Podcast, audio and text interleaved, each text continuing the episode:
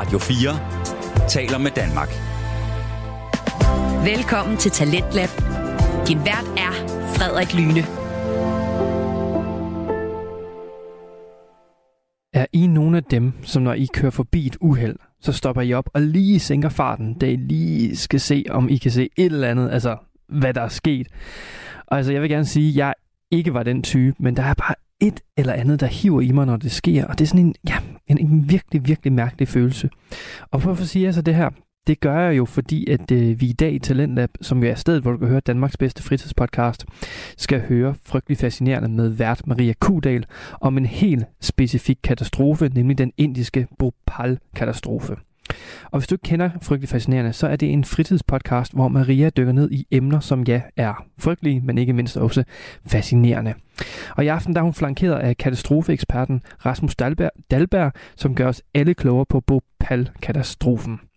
Og i anden time, der skal vi også høre et afsnit fra Aarhus Studenterradio-podcasten Globen med værterne Inger Lykke Haugen og Maja Nielsen. Men først, der skal vi høre frygteligt fascinerende, så smid du har i hænderne, lav en rigtig dejlig kop kaffe, slå ned i sofaen og lad dig underholde de næste to timer. Her kommer frygteligt fascinerende. Du lytter til Frygteligt Fascinerende. Klokken er lidt over 8 om aftenen, og du er på arbejde på Union Carbide-fabrikken i Bhopal. Det er du nok ikke så meget længere, for fabrikken er så småt ved at lukke ned. Så småt.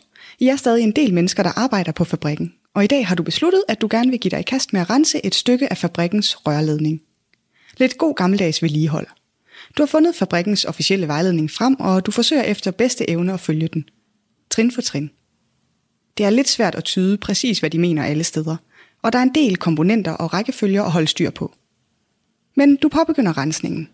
Hælder vand ind i rørsystemet og venter på, at det skal løbe ud – ud af de midlertidige afløb, som er indrettet til at lade rensevandet løbe fra rørsektionen igen. Og du venter. Men der kommer ikke rigtig noget vand. Men hvis vandet ikke løber ud af afløbet, hvor bliver det så af? Velkommen til det her særafsnit af Frygteligt Fascinerende, hvor vi dykker ned i Bhopal-katastrofen. Frygteligt Fascinerende er en podcast om alt det frygtelige, som alligevel fascinerer os – her nørder vi helt ned i detaljen i nogle af de mest opsigtsvækkende og uhyggelige fænomener og begivenheder i historien. Velkommen til. Og med det på plads, så er det tid til en introduktion, for det er ikke noget helt almindeligt afsnit i dag. I dag har jeg en gæst med, så lad os lige få sagt hej til ham. Hej Rasmus. Hej hej. Rasmus er katastrofehistoriker og forfatter og foredragsholder, kendt fra tv og radio, og så er han rejsende i død og ødelæggelse. Vi har det til fælles, at vores yndlingsfilmgenre er katastrofeporno, og så kan vi altid se et afsnit mere af Aviation Disasters. Måske du allerede kender ham, for han er virkelig the shit i katastrofekredse. Ekspert i katastrofens fænomenologi, en pragtfuld historiefortæller, og så med en helt fantastisk paratviden om alverdens tragedier. Så derfor er det også lidt et fangirl-øjeblik for mig, det her. Øhm, min første sådan, min første bevidste øhm, registrering af Rasmus, det er fra sådan et afsnit af Tema Lørdag, som er øhm, som har en del over på banen nu, men som handler om øh, skibsforlis. Og øh, det er et godt øh, afsnit af Temalørter på mange, øh, af mange grunde. Du kan ikke finde det nogen steder, så det er lidt en ærgerlig teaser at lave. Men i det afsnit, der siger Rasmus sådan et eller andet i retning af, at det bedste, du kan gøre under en katastrofe, det er at gøre det rigtige. Det næstbedste, du kan gøre, det er at gøre det forkerte. Og det værste, du kan gøre, det er at gøre ingenting. Og det er det, de fleste gør, og så dør de. Øhm, det har sådan ætset sig ind i min hukommelse, så derfor så var det helt fantastisk, at du tilbød at være gæst i den her podcast. Øhm, er det noget, jeg har glemt, Rasmus? Nej, det lyder meget godt, og tak fordi, at du vil have mig med. Det er jo, øh, det er jo helt fantastisk, at, øh, at du laver podcast om det, jeg brænder for. Ja, det er jo godt. Jeg, jeg, faktisk laver jeg din podcast. Det burde, det burde være din podcast. Øhm, jeg er helt sikker på, at der ville være mange afsnit, der var meget mere kvalificeret, hvis det var en sådan rigtig ekspert, der, øh, der lavede dem. Øhm, men så kan jeg måske lige sige lidt om, hvad det skal handle om i dag, for det skal faktisk ikke bare være mig, der sådan fangøller over, hvor fedt det er at have dig med som gæst. For i dag, der skal det handle om Bhopal. Og øhm, det er jeg virkelig glad for, at du er her til at hjælpe med, for det er en kompleks sag. Der er mange løse dele, og øh, så er det faktisk også en historie, som der er en lytter, der tidligere har ønsket. Og så er der en anden lytter, som har ønsket dig som gæst, så på den måde er det sådan lidt en double whammy, vi skal ud i. Så lad os bare komme i gang. Kan du sætte scenen lidt omkring Bhopal? Ja, altså vi befinder os jo i, uh, i Indien.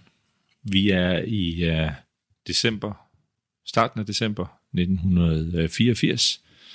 Og vi er på en øh, kemisk fabrik, som uh, i virkeligheden ikke har så mange år på banen, men er blevet overhalet indenom af, af udviklingen. Det er en fabrik, som øh, skal til at lukke. Det kan simpelthen ikke betale sig øh, længere at producere de øh, pesticider, altså insektgifte til brug i landbruget, som den er, er opført til i øh, slutningen af 70'erne at, øh, at producere. Og det er jo, øh, der er vi lige nødt til at kigge sådan lidt tilbage, fordi det var jo en udvikling op igennem 70'erne, øh, den her kampagne over hele verden mod DDT og andre. Og jeg, jeg, jeg joker nogle gange med, at, øh, at DDT, det er øh, i virkeligheden ikke det farligste stof. Det var bare det, der var lettest at forkorte, så det blev sådan en, øh, det, er, det er en kemisk forkortelse for et meget, meget, meget, meget, meget, meget langt øh, kemisk navn på en forbindelse. Øh, men det blev ligesom kamp mod DDT, som øh, bredte sig ud over øh, stor del af den vestlige verden op igennem 70'erne, og skabte fokus på brugen af insektgifte i, øh, i landbruget. Øh, både i, øh, i Vesten, men også i, øh, i Indien, at der bliver simpelthen stillet flere sådan miljøbevidste krav til de produkter, der bliver, øh, bliver produceret. Og det er ved at koste øh, Union Carbides øh, fabrik i, øh, i Bhopal øh, livet. Og, det, og, det, og hvis vi lige går endnu længere tilbage, så skal vi jo også... Øh, jeg vil godt se, hvor det fører hen det her. Der er altid en historie bag alt i, uh, i katastrofehistorien. Ikke? Men, men grunden til, at der overhovedet er en Union Carbide-fabrik i Indien, er, at uh, Union Carbide det er en, en gammel amerikansk virksomhed uh, tilbage fra slutningen af 1800-tallet, som tjente sine penge på at producere karbid, altså sådan nogle kulstofforbindelser, der kunne bruges i, uh, i, i lamper, for eksempel, øh, og var, var stort, før man begyndte at udbrede batteridrevne lygter. Øh, så op igennem det 20. århundrede, der omstiller Union Carbide sig til øh, nye øh, produktområder, og begynder så at fokusere på, på kemisk industri i form af produktion af blandt andet pesticider. Og, og de har jo nogle fabrikker. Virksomheden stammer fra, fra West Virginia, og de har nogle store fabrikker i USA. Men efter 2. verdenskrig, der begynder de at få problemer med tilladelser til at opføre øh, fabrikker tæt på amerikanske befolkningscentre, altså de store byer. Og, og det, øh, det siger jo sig selv, hvorfor der er en, øh, en, en øh, voksende bevidsthed i, i USA, som i andre vestlige lande, op igennem det 20. århundrede, omkring sikkerhedsforhold. Altså at man har simpelthen konstateret, at det er på mange måder en dårlig idé at have store risikovirksomheder liggende tæt på befolkningscentrene. Men samtidig er Union Carbide, ligesom alle andre store virksomheder, også interesseret i at have deres fabrikker der, hvor der er infrastruktur, hvor der er gode veje og jernbaneforbindelser, og hvor der er folk, der bor, som kan arbejde på fabrikkerne. Så, så man begynder sådan op igennem 60'erne at se sig om efter andre steder i, i verden og flytte produktionen hen til steder, hvor man øh, både har billig arbejdskraft, hvor man har billig arbejdskraft, og hvor man måske også har nogle øh, myndigheder, der er lidt nemmere at øh, samarbejde med i forhold til at få tilladelse til at lave de her højrisiko virksomheder. Så det er baggrunden for, at øh, Union Carbide overhovedet er rykket til, til Indien og har bygget den her smukke fabrik, som den blev kaldt, og, øh, og det, det blev øh, ligesom den blev beskrevet som, at den ville være lige så sikker som en chokoladefabrik. Altså, det, øh, så, og på mange måder er fabrikken i Bhopal en kopi af Union Carbides anlæg i West Virginia. Øh, og øh, der bliver bare så ikke stillet helt de samme krav til sikkerheden i, øh, i Indien. Ja, det kan man jo så øh, øh, overveje som lytter nu, om man tænker, at det er godt eller skidt, at virksomhederne får sådan lidt mere øh, lempelige øh, krav til, hvilke nogle sikkerhedsforanstaltninger de skal have i, øh, i orden, før de kan få lov til at bygge deres... Altså det er jo et, det er jo et paradoxerne, ikke? at højrisiko virksomheder har, har ofte lavest øh, risiko, fordi de er høj risiko. Altså, i, der er jo så mange regler, så mange, øh, så meget lovgivning, højrisikovirksomheder, for eksempel i Danmark, skal leve op til, at der næsten aldrig sker noget. Så det er sådan lidt af, fordi der er fokus på området, og fordi der er belært af den historiske erfaring. Men man siger jo i katastrofehistorien, at der skal lige på bordet. Ikke? Altså alle, alle regler, al lovgivning inden for sikkerhed kommer ud af tragiske hændelser. Altså brandsikkerhed på hoteller, der kigger vi tilbage på Hotel Hafnias brand i 1973 og så videre. Mm. Og det er jo derfor, det er så sikkert at flyve i dag. Det er fordi, der har været rigtig mange styrt. ja, således opmuntret til at, øh, at, at gå ud og, og flyve en tur. Men så Union Carbide placerer deres fabrik i det her område i Bhopal. Lokalområdet, de er ret interesseret i at få den her fabrik. For det er også sådan et, altså, nu siger jeg ikke for meget, hvis jeg siger, at det er sådan et rimelig hardcore fattigt slumområde, hvor der så ligger den her Union Carbide fabrik og et par andre øhm, sådan større industrikomplekser også. Så på den måde, så er der ligesom sådan et krydspres i øh, Bhopal, hvor man øh, på den ene side er rigtig fattig og interesseret i, at der kommer arbejde og øh, alle de øh, sådan gavnlige effekter, det ellers har, når der kommer et industrikompleks til byen. Men samtidig så, som du påpeger, så er der også lidt et problem, hvis vi vil til at lægge højrisiko virksomheder i et område, hvor man ikke er sådan helt så opmærksom på øhm, sikkerhedsforanstaltninger. Men det, men det, er, klart, det er jo klart, at det er, øhm, det er attraktivt for et område. Det er attraktivt for en, en lokal, øh, den lokale politiske ledelse, at man kan trække en stor international koncern til at anlægge en stor øh, virksomhed, fordi det giver arbejde. Det giver, I det her tilfælde er der rigtig mange jobs til, øh, til sådan, øh, hvad skal man sige, daglejere, ikke? Altså fordi man, man skruer op og ned for produktion på sådan en kemisk fabrik, så alt efter sæson, så producerer du forskellige produkter, og så har du brug for et, et skiftende antal medarbejdere. Så der, der opstår simpelthen sådan et, et helt slumkvarter øh, op af skråningen, op til fabrikken. Øh, Kali hedder det her område, øh, med, med, øh, med tusindvis af øh, fattige familier, der bor i det her område, fordi der er mulighed for at få arbejde en gang imellem på, øh, på Union Carbides anlæg. Mm. Nu har du været lidt inde på, at de producerer øh, de her sådan, øh, insektgifte på, på fabrikken. Men hvad er det egentlig for nogle risikofaktorer, der er forbundet med det arbejde, de laver? Jamen altså, det er jo en, øh, det er jo en kæmpe stor kemisk fabrik. Og, og kemiske øh, fabrikker fungerer jo øh, ved, at man omdanner stoffer. Det er jo det, kemi øh, handler om. Så det er jo et spørgsmål om, at du har, du har nogle, øh, nogle reaktive processer, som foregår typisk ved høje varmegrader, og ved tryk. Det vil sige, at du har nogle, øh, nogle øh, hvad skal man kan forestille sig, store kedler, som du kan varme op til mange, mange hundrede grader, og så sker der nogle kemiske processer inde i dem. De skal så transporteres rundt imellem de forskellige øh, øh, komponenter på, øh, på anlægget i rørledninger. Og det er jo det, når man, hvis man kører forbi og ser et, øh, et raffinaderi, for eksempel, det er jo et petrokemisk øh, anlæg, øh, som gør det samme, så ser man tårne, man ser øh, si, øh, øh, øh tanke, øh, forskellige siloanlæg, forbundet alt sammen med øh, et øh, netværk af sådan et komplekst netværk af rørledninger. Øh, så det kræver jo en øh, det kræver, at man har tænkt sig rigtig grundigt om, når man bygger sådan et anlæg. Det kræver også, og det er faktisk en pointe fra katastrofehistorien også, det kræver en meget høj grad af opmærksomhed, når man udvider og ombygger den slags anlæg, fordi alt er forbundet på kryds og tværs i dem. Det er der en del eksempler på i katastrofehistorien, blandt andet et, et, et anlæg i, øh, i Australien i 1998, som røg i luften, blandt andet fordi man havde bygget det om så mange gange, at man mere eller mindre havde mistet overblikket over, øh, hvad der påvirkede hvad igennem de her mange koblinger på kryds og tværs. Så nu, nu bliver vi lige teoretiske i en kort stund her, fordi man taler om koblede systemer. Det er sådan en, øh, en, øh, et begreb, man har for systemteori, øh, som er en måde at se på, hvordan sådan nogle systemer er forbundet. Og der har man en koblingsgrad. Og koblingsgraden handler om, hvor mange dele, altså subsystemer og dele af et system, der er forbundet med hinanden det kan være elektronisk i netværk, men i det her tilfælde også fysisk igennem rørledninger, hvor materiale kan passere rundt og påvirke. Altså så har du simpelthen en masse ventiler, du kan åbne og lukke for, så du kan styre det her materiales vej rundt i systemet gennem rørledningerne.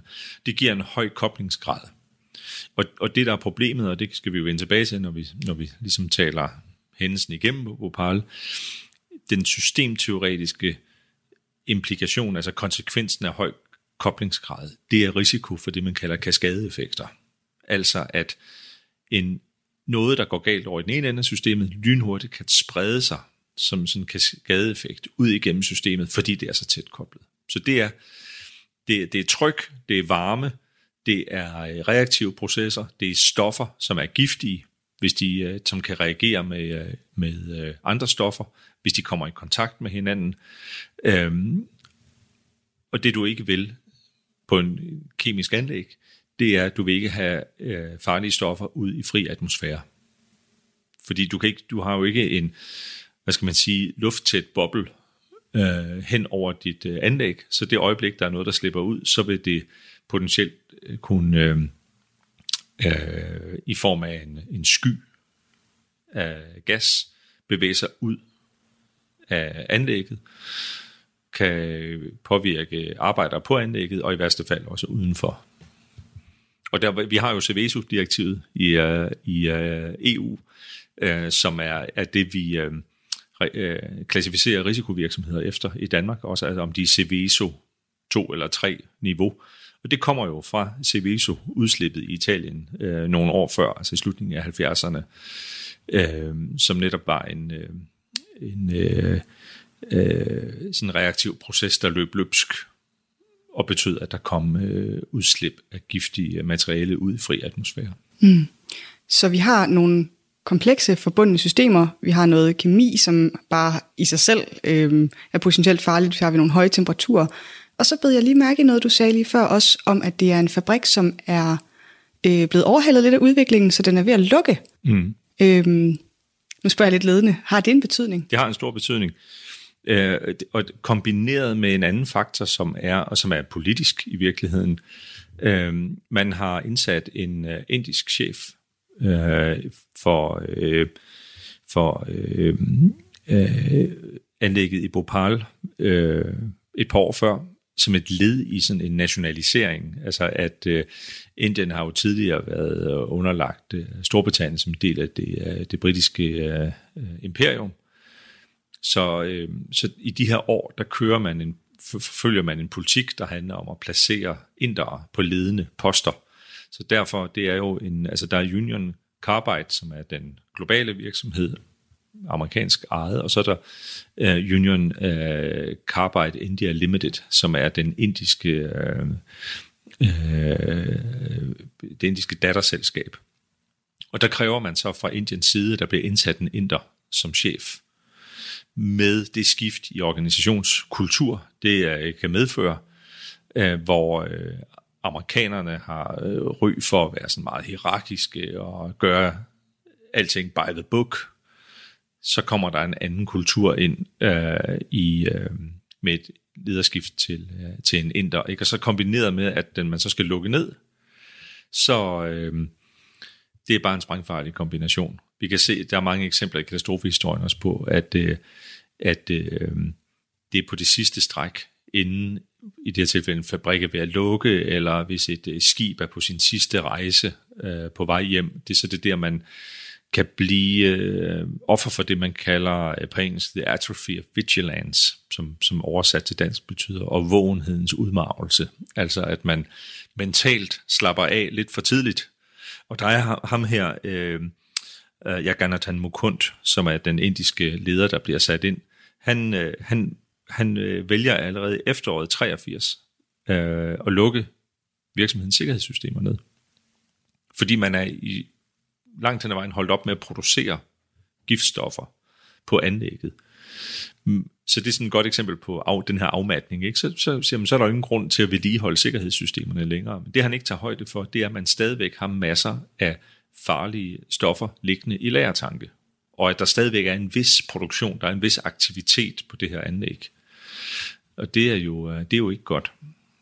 Nej, det er helt sikkert ikke godt. Og, og det, det kommer vi også til at, øh, at høre lidt om nu, fordi nu tænker jeg egentlig, at vi skal videre til præcis, hvad det så er, der sker på Union Carbide-fabrikken. Vi har teaset lidt for det i min, øh, min intro. Der er noget, øh, en, en øh, samvittighedsfuld medarbejder, der tænker sådan lidt, lidt godt gammeldags vedligehold af nogle rørledninger. Det, øh, Ja, og det, det sker jo efter faste procedurer, efter faste sådan, rutiner på sådan en anlæg. Og, og det man skal, det er, at man, øh, man skal rense et stykke af, af røret altså øh, det her rørsystem, der forbinder alle de forskellige elementer på fabrikken. Det, hvordan gør man det?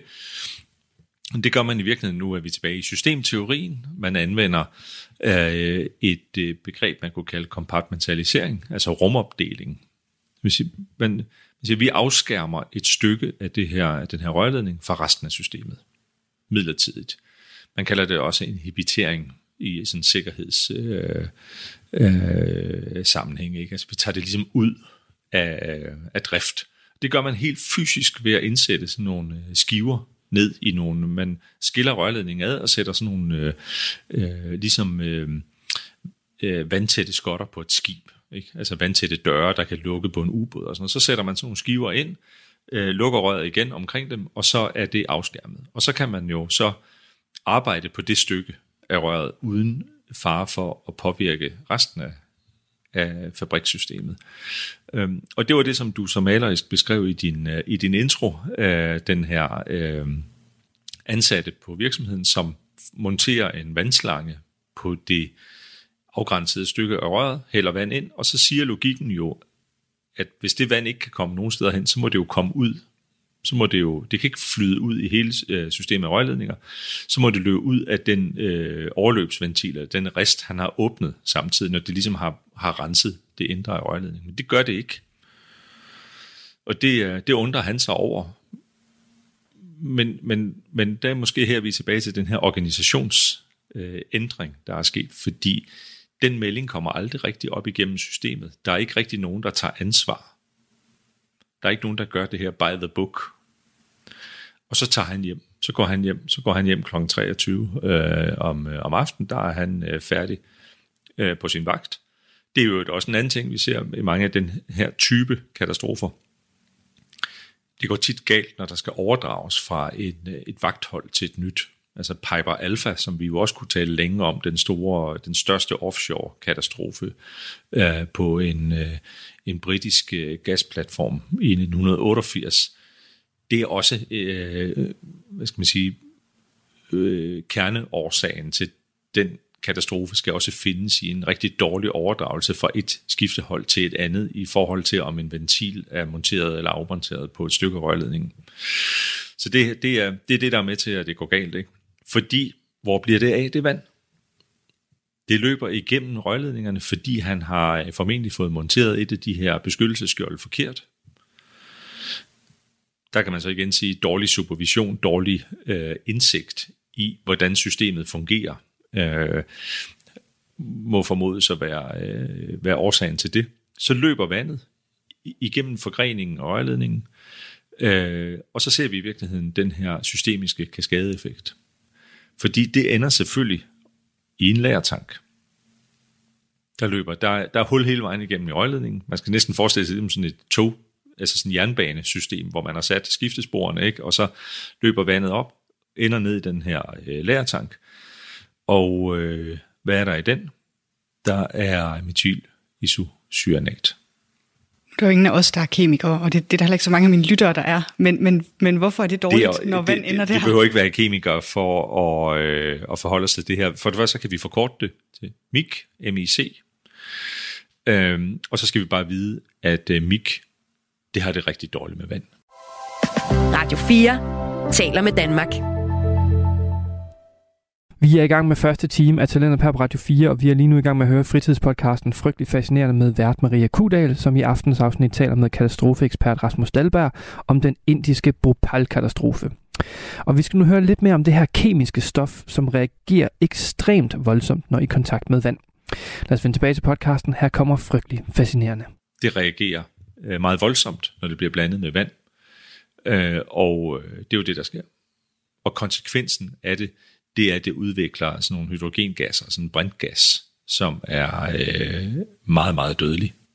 Tungere end øh, atmosfærisk luft, så det vil sige, den her tank, den begynder at hoppe og danse, den bevæger sig, der sker en kemisk reaktion øh, nede i, lidt ligesom hvis vi laver et kemiforsøg i, øh, i skolen, ikke? hvor vi så hælder to stoffer sammen, der begynder at reagere, så skal man forestille sig, at det hele begynder at boble og koge ind i den her tank. Og der, det tager noget tid for de her ansatte på øh, virksomheden at finde ud af, hvad i alverden er det, der er ved at ske. De går faktisk op og stiller sig oven på tanken, og sådan noget, prøver at holde den nede, og den hopper og danser, og de prøver at, så finder de ud af, der løber vand ind i den, de prøver at lede vandet væk og sådan noget, men men til sidst så øh, er der så mange øh, kræfter i den her kemiske reaktion, at tanken simpelthen hopper op af sit fundament og, øh, og, og helt ud og lægger sig på, øh, på jorden. Og så sker det her udslip. Altså det kommer op igennem sådan et tårn, og så kommer der et, et udslip af de her meget, meget dødbringende øh, brintgasser, som så lægger sig som, som en tåge, fordi øh, det er, brintgasserne er tungere end den atmosfæriske luft, lægger sig hen over jorden, og så kravler med vinden hen over fabriksområdet. Og der har man jo øh, så slået alarmen her øh, ganske kort efter, øh, efter midnat, øh, og vi er øh, natten mellem den 2. og 3. december øh, 1984. Så vi kommer lige ind i 3. december, så knaller man alarmen af, og så har man jo nogle procedurer for de ansatte, der er. De ved, at de skal mødes et bestemt sted, og de har en vimpel, de kan se, hvad vej vinden blæser, så mødes man så i den anden ende af fabrikken, ikke? og så kravler den her sky hen over fabriksområdet. Problemet er jo, at øh, den standser jo ikke ved hegnet. Og hvad er der ude på den anden side af hegnet? Det har vi jo lige snakket om. Der er et øh, slumområde, der både er tæt befolket, og øh, jeg forestiller mig ikke, at de har sådan nogle helt vildt gassikrede øh, bunker, de alle sammen bor Nej, i. det vil være synd at sige. Øh, og øh, så, så, der, så man skal simpelthen forestille sig den her øh, dødelige øh, øh, sky af, af mik, der, øh, der kravler ud igennem hegnet, og så ned over det her slumområde. Øh, og så begynder folk jo at øh, reagere på det. Ja, en af de første, et af de første offer er en, øh, en øh, krøbling ved navn Rahul, som øh, har sådan et bræt med hjul på. Han skubber sig rundt øh, ved hjælp af. Og han er den første, øh, eller en af de første, der indånder den her øh, dødbringende gas. Det er jo efter midnat, så mange ligger og sover. Øh, og, øh, og han begynder straks at hoste, og så hoster han øh, sådan sorte og mørkerøde klatter op med det samme. Det er simpelthen hans lungevæv, der er ved at blive opløst. Det er en... Øh, jeg har beskæftiget mig med katastrofer i, uh, i to årtier, og jeg har uh, læst om og skrevet om mange frygtelige måder at dø på. Men at hoste sine egne lunger op, er rimelig højt på listen, vil jeg sige. Ja, for søren. Og, øh, og, og problemet er jo så, at du kan faktisk overleve det. Altså, du kan overleve det. Du, hvis du nu øh, forestiller dig, at du ser den her sky af, af gas, der kommer imod dig, så tager et, øh, et, en klud eller et håndklæde og dypper i vand og lægger dig helt ned ved jorden og trækker vejret igennem det, så er det i virkeligheden nok. Det højner dine overlevelseschancer betragteligt. Den her sky, den er ret koncentreret, den vil ret hurtigt drive forbi. Så hvis du kan ligge helt ned ved jorden træk trække vejret igennem et, et vådt klæde, lidt ligesom øh, øh, hvis du er i, fanget i en bygning, hvor der er røg for eksempel, så vil øh, en meget stor del af de her øh, partikler blive opfanget af, af vandmolekylerne i øh, det her klæde, du ånder igennem. Men det skal folk jo vide. Sådan noget. Det er jo for sent at begynde at fortælle folk, når gasskyen er der. Og der må man også bare sige, at øh, der er vi i øh, et område, hvor øh, myndighederne på ingen måde har været deres øh, opgave voksen i forhold til at kræve information fra virksomheden om, hvad de producerer, hvor farligt det er, og på baggrund heraf have foretaget en risikobaseret øh, beredskabsfaglig øh, vurdering af, hvordan man så, hvor tæt på skal man for eksempel tillade byggeri. Øh, det er jo sådan noget, vi i den, det, det er jo på mange måder det, man bruger som et mål for civilisation i dag. Ikke? Altså det, hvor, hvor gode er et lands regler for, for eksempel øh, altså sådan noget som planlovgivning, og øh, der er en grund til, at vi har øh, områder i Danmark, der er udlagt til industri, og der er så så meget sikkerhedsafstand, hvis du har CVSO-virksomheder i, inden for sikkerhedsklasse det og det, og sådan noget. Fordi det er bare en rigtig dårlig idé at have et stort slumkvarter liggende klods op af en kemisk fabrik, når sådan noget her sker. Hvis der nu, hvis vi nu siger et kontrafaktisk scenarie, hvor man havde haft øh, fornuftige regler, så havde der måske været en sikkerhedszone på 1000 meter omkring den her virksomhed hvor der ikke måtte være noget. Så ville en meget stor del af den her gassky være noget at, at, øh, at, opløse sig selv, før den nåede hen til øh, et sted, hvor der var beboelse. Men øh, sådan er situationen altså desværre ikke i, i uh, Bhopal i december 1984.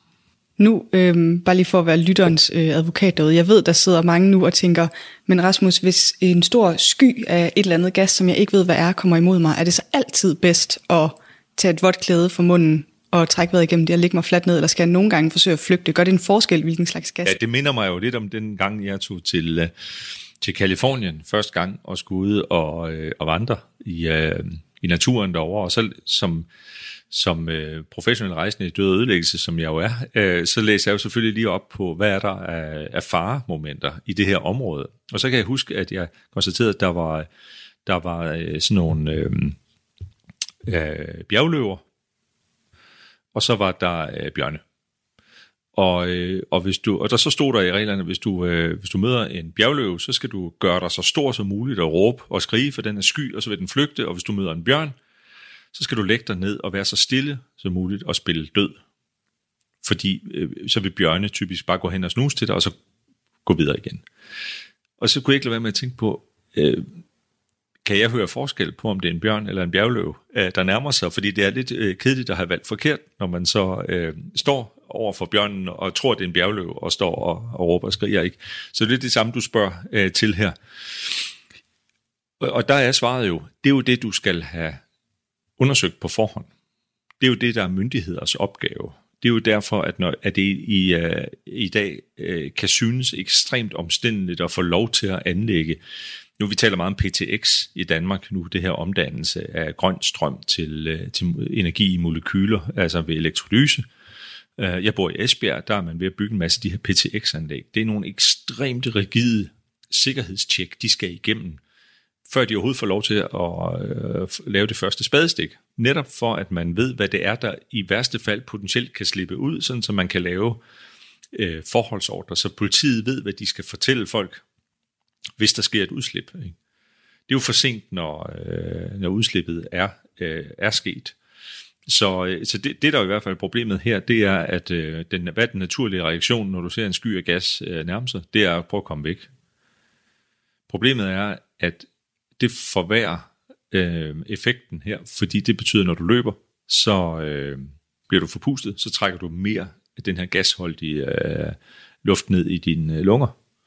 Så i det her tilfælde, der havde det været nyttigt, hvis vi nu er tilbage i den ideelle kontrafaktiske verden, hvis man i det mindste havde fortalt alle de her mennesker, der bor øh, op og ned af, af fabrikken i Bhopal, at hvis alarmen skulle lyde, sirenen begyndte at hyle på fabrikken, øh, så øh, lad være at flygte i panik, men øh, luk øh, døre og vinduer, gå, gå inden døre, øh, tag øh, stykker af stof, øh, tæpper, håndklæder, gør dem våde, læg dem under øh, i kanten af døren, for eksempel, og øh, ånd igennem dem.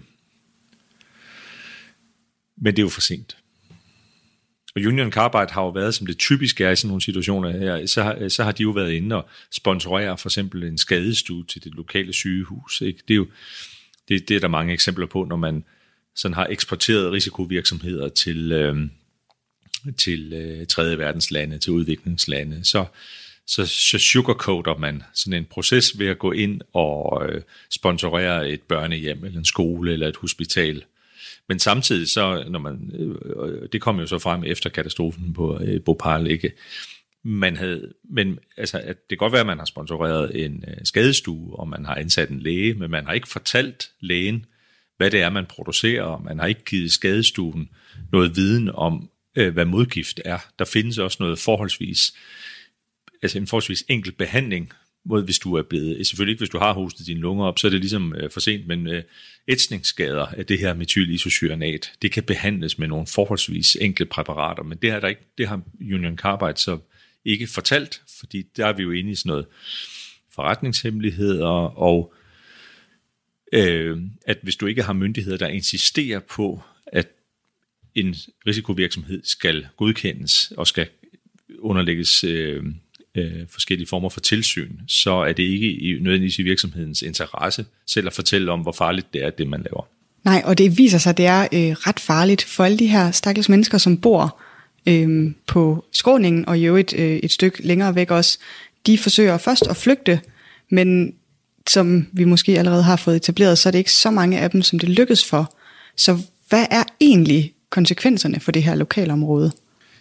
Ja, det er faktisk øh, svært at svare præcist på, øh, fordi der er ikke øh, øh, sådan objektive øh, dødstal for Bhopal-ulykken. Øh, der er øh, de, de, de, øh, de værste estimater, som typisk er foretaget af Greenpeace og sådan nogle øh, øh, og miljøorganisation, andre miljøorganisationer, der har været inde og, og, øh, og undersøge den her sag efterfølgende, siger, at der måske var helt op mod 20.000, der døde. Øh, andre bud siger øh, 5.000. Men de officielle undersøgelser, øh, der er lavet, skal man nok tage med et, øh, et grænsalt. Der kan være mange politiske interesser i at og øh, enten justere et øh, tal for øh, døde og, og kvæstet op eller ned i den slags øh, rapporter, øh, fordi det meget hurtigt bliver et spørgsmål om politisk ansvar og, øh, øh, og erstatninger. Men som sagt, de mest, altså, at vi er, der er ingen tvivl om, at vi er i fire cifre, i hvert fald, altså øh, øh, mere end et par tusind døde. Så der er en del dødsfald, øhm, og de dør ret hurtigt. Ja. Men sådan et lokalt Og så er der ætsningsskader. Ikke? Altså folk, der har fået, der bliver blinde, der får store ætsninger på, øh, i huden af det her, øh, øh, det her stof, som, øh, som så, det, det er jo så omdannet til gasfase, da det er kommet ud af den her øh, tank, og det kan så kondensere ved øh, kontakt med huden og lave også nogle dråber, der, øh, der, øh, der ætser. Så det er nogle frygtelige øh, skader efterfølgende. Der findes nogle, nogle øh, altså hvis man googler øh, victims of Bhopal, så vil man se øh, mange, mange eksempler på øh, de frygtelige skader, folk havde efterfølgende. Og nu, øh, vi rørte lige kort ved det i forhold til, hvordan det egentlig havde været smart at øh, gebærde sig, hvis man havde øh, været så uheldig at befinde sig i Bhopal på det her tidspunkt. Men sådan et område, øh, når de første der er døde, er døde, og nogen har fået nogle ætsningsskader, og de er blevet behandlet. Øhm, så den her sky, den er ligesom... Ja, den opløses, den opløses jo ganske, altså forholdsvis hurtigt. Ja. Men kan man så bare flytte ind i, sit, øh, i sin slum, øh, i sit blikskur igen bagefter? Påvirker det området? Ikke, øh, altså ikke på samme måde som for eksempel radioaktivitet efter uh, Tjernobyl. Uh, mange af, af dine lyttere har nok set øh, uh, HBO's uh, øh, fantastiske serie, der kom for nogle år siden om, uh, om Tjernobyl, hvor man jo uh, var nødt til at udkommandere flere hundrede tusind uh, tropper efterfølgende for at rense bygninger og skralde jordlag af og den slags. Så det er jo fordi, det er radioaktivitet, der, der sætter sig uh, og, og bliver ved med at gøre et område uh, uh, sundhedsfarligt. Det gør den her slags gas ikke. Altså den... Uh, den, det, det var lidt ligesom da sabotagen på Nord Stream, ikke? Altså i modsætning til et olieudslip, som kan ligge i ugevis og skylle, øh, i, øh, i havoverfladen og skylle ind på kyster, så øh, et gasudslip, det ser spektakulært ud, og havet boblede øh, ude i Østersøen, men det er væk. Det, det øjeblik, der ikke er mere gastryk i røret, så er gassen væk. Så er den, øh, så er den simpelthen øh, diffunderet ud i atmosfæren. Det samme sker øh, også. Øh, der kan i et område som Bhopal, ikke, der, der, vil der, så, der kan godt sidde noget, nogle rester, altså en residual mængde af nogle ætsende øh, dråber forskellige steder, men øh, det er formentlig ikke øh, værre end at øh, det spørgsmål om at spule det væk, altså fortynde det. Det er jo det, man gør med, øh, med kemi. Vand, vand, vand, vand, vand, for at, øh, at fortynde det. Hvis vi bare, bare lige skal bare lige skal vende tilbage til de der sikkerhedssystemer på fabrikken, fordi der var jo sikkerhedssystemer. Der var fire grundlæggende sikkerhedssystemer. De virkede bare ikke rigtigt mere. Ikke? Men det man, hvis vi også lige er i det kontrafaktiske rum, hvad er det så, man gør? De fleste vil øh, kende de her flærtårne, altså der på øh, olie- og gasproduktionsplatformer og på raffinaderier, øh, er der altid sådan et højt tårn med en evig flamme oppe i toppen. Det hedder et flærtårn og det bruger man til, hvis man pludselig har for meget af et eller andet materiale. Altså at du pludselig får en ukontrollabel øh, reaktion, kemisk reaktion, og sådan noget, så kan du bare ventilere det overskydende gas op i det tårn, og så bliver det brændt af. Så vil man se en flamme, der pludselig vokser. Altså det her tårn, det står bare og brænder med en evig flamme, som er måske en meter høj. Det er lidt ligesom sådan en, øh, sådan en, øh, en lighter, man, øh, med pistolaftrækker øh, på, man bruger til sin, øh, sin sterinlys øh, derhjemme. Ikke? Øhm, fordi så står det klar til, hvis du pludselig leder overskydende gas op, så slipper du for at få den her potentielt giftige øh, gas ud i atmosfæren, fordi så får du, altså øh, ild er jo bare en reaktion med, øh, med luft. Ikke? Altså så, øh, så har du flammen allerede, og så vil du bare se en voldsom forøgelse af den her flamme, så bliver det måske 10 meter høj i et minut, og så er det brændt af. Så det er sådan, så har man, øh, så har man også et, øh, det, der hedder et scrubber-tårn, som er sådan et, i virkeligheden det tårn, som udslippet kommer ud igennem, øh, hvor man så kan sende gas op igennem, og så sender du, hælder du samtidig vand, sådan vandtog ned ovenfra, så falder der sådan nogle vanddråber ned igennem, fordi så binder gaspartikler sig til vanddråberne, og så kan du få dem ned og samle dem op i en underjordisk tank, eller du har et separat øh, øh, kloaksystem, øh, eller sådan noget, som var et af de sikkerhedssystemer, også der ikke virkede, fordi øh, altså flertårnet, der manglede 8 meter rør i, for det havde man taget, man skulle bruge det der rør til noget andet. Ikke? Så det er jo et typisk eksempel på det her med sådan afmatning.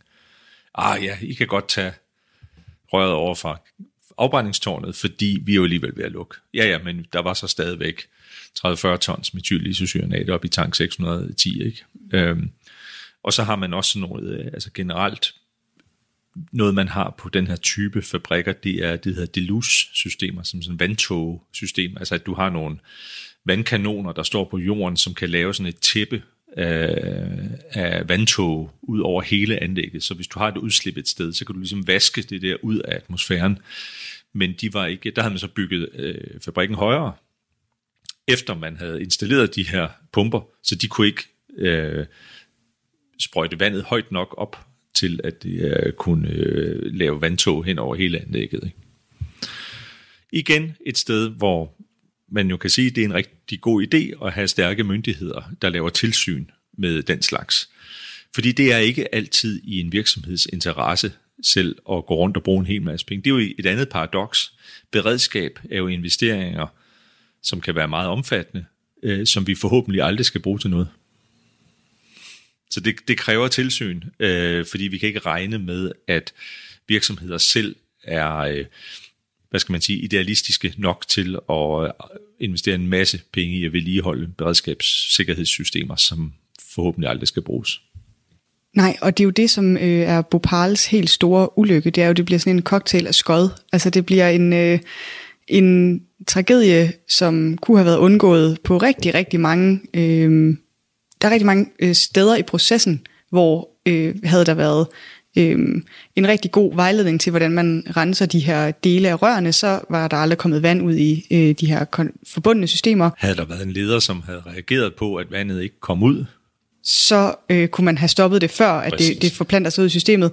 Havde der været nogle sikkerhedssystemer, som var aktive, i stedet for at være blevet taget ud af drift, så kunne man have inddæmmet katastrofen, før den kommer ud til sådan civilbefolkningen.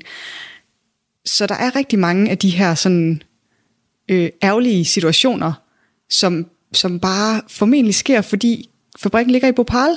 Altså hvis den nu havde ligget i Europa, eller hvis den havde ligget i USA, så er det ikke sikkert, at vi havde set en katastrofe af det her omfang. Nej, nej, fordi der, der ligger jo masser af kemiske fabrikker i USA og Europa, og dem sidder vi ikke her og laver podcast om, fordi der skete ikke nogen store katastrofer på dem.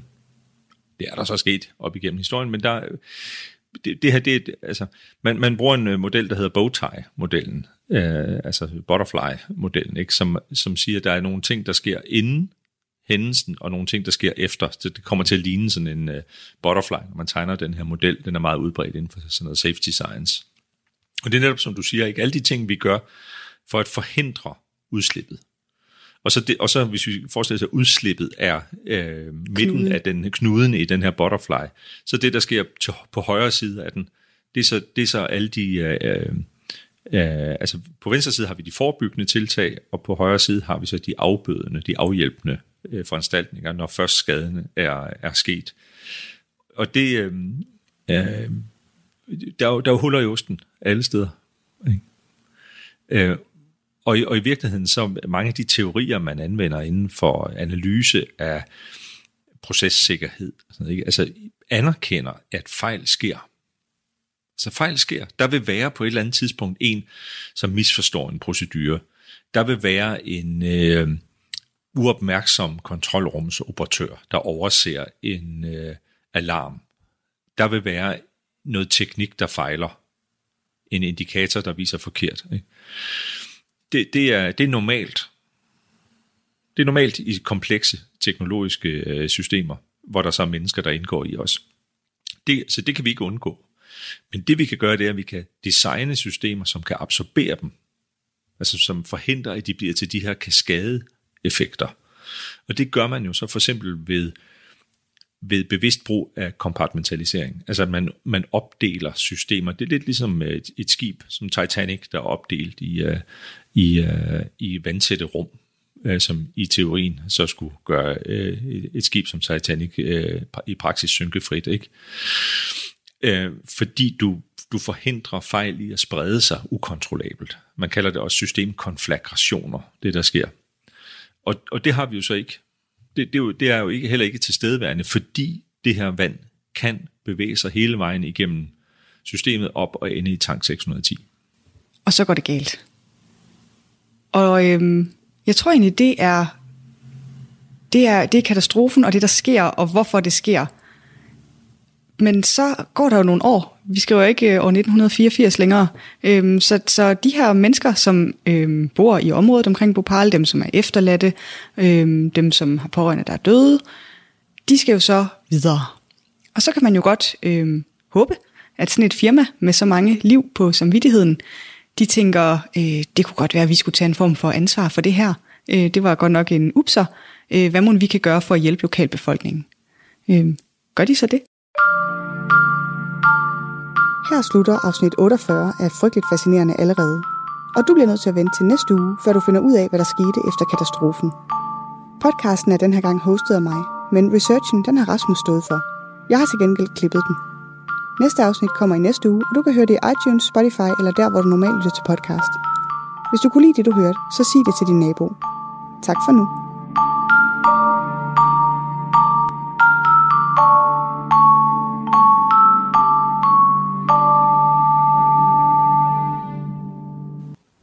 I researchen til afsnittet har jeg brugt oplysninger fra Rasmus Dalbergs bog 100 års katastrofer og The Yes Mans hjemmeside. Du lytter til Talentlab på Radio 4. Vi er stadig i gang med første time til her på Radio 4, og vi er lige nu i gang med at høre fritidspodcasten Frygtelig Fascinerende med vært Maria Kudal, som i aftens afsnit taler med katastrofeekspert Rasmus Dalberg om den indiske Bhopal-katastrofe. Og vi skal nu høre afsnit 2, som dækker denne katastrofe, så nok snakker mig, nok snak fra mig. Lad os kaste os ud i det. Her kommer Frygtelig Fascinerende. Du lytter til Frygteligt Fascinerende. Hej og velkommen tilbage. Det her det er andet afsnit i min miniserie om Bhopal. Og hvis du ikke har hørt første afsnit, så stop nu og gå tilbage. Ellers giver det næste ingen mening. Men hvis du har hørt første del, så velkommen tilbage. Rasmus er stadig med i studiet, og det er tid til slutningen på historien om Bhopal. Velkommen til det her særafsnit af Frygteligt Fascinerende, hvor vi igen dykker ned i Bhopal-ulykken. Frygteligt Fascinerende er en podcast om alt det frygtelige, som alligevel fascinerer os. Her nørder vi helt ned i detaljen i nogle af de mest opsigtsvækkende og uhyggelige fænomener og begivenheder i historien. Velkommen til.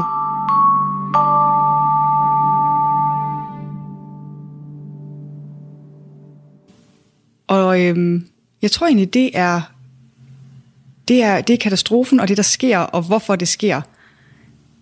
Men så går der jo nogle år. Vi skriver ikke øh, år 1984 længere. Øhm, så, så de her mennesker, som øhm, bor i området omkring Bhopal, dem som er efterladte, øhm, dem som har pårørende, der er døde, de skal jo så videre. Og så kan man jo godt øhm, håbe, at sådan et firma med så mange liv på samvittigheden, de tænker, øh, det kunne godt være, at vi skulle tage en form for ansvar for det her. Øh, det var godt nok en upser. Øh, hvad må vi kan gøre for at hjælpe lokalbefolkningen? Øh, gør de så det? Jamen altså, der, den, den øverste topchef for, det er en kæmpe stor virksomhed for Union Carbide, Warren Anderson. Han rejser til, øh, øh, til Indien øh, et par dage efter, øh, for at lave øh, krisestyring på den her øh, situation. Og, øh, og det er jo altså det er jo et selvstændigt datterselskab, som er ejet af det internationale Union Carbide, det her Union Carbide India uh, Limited.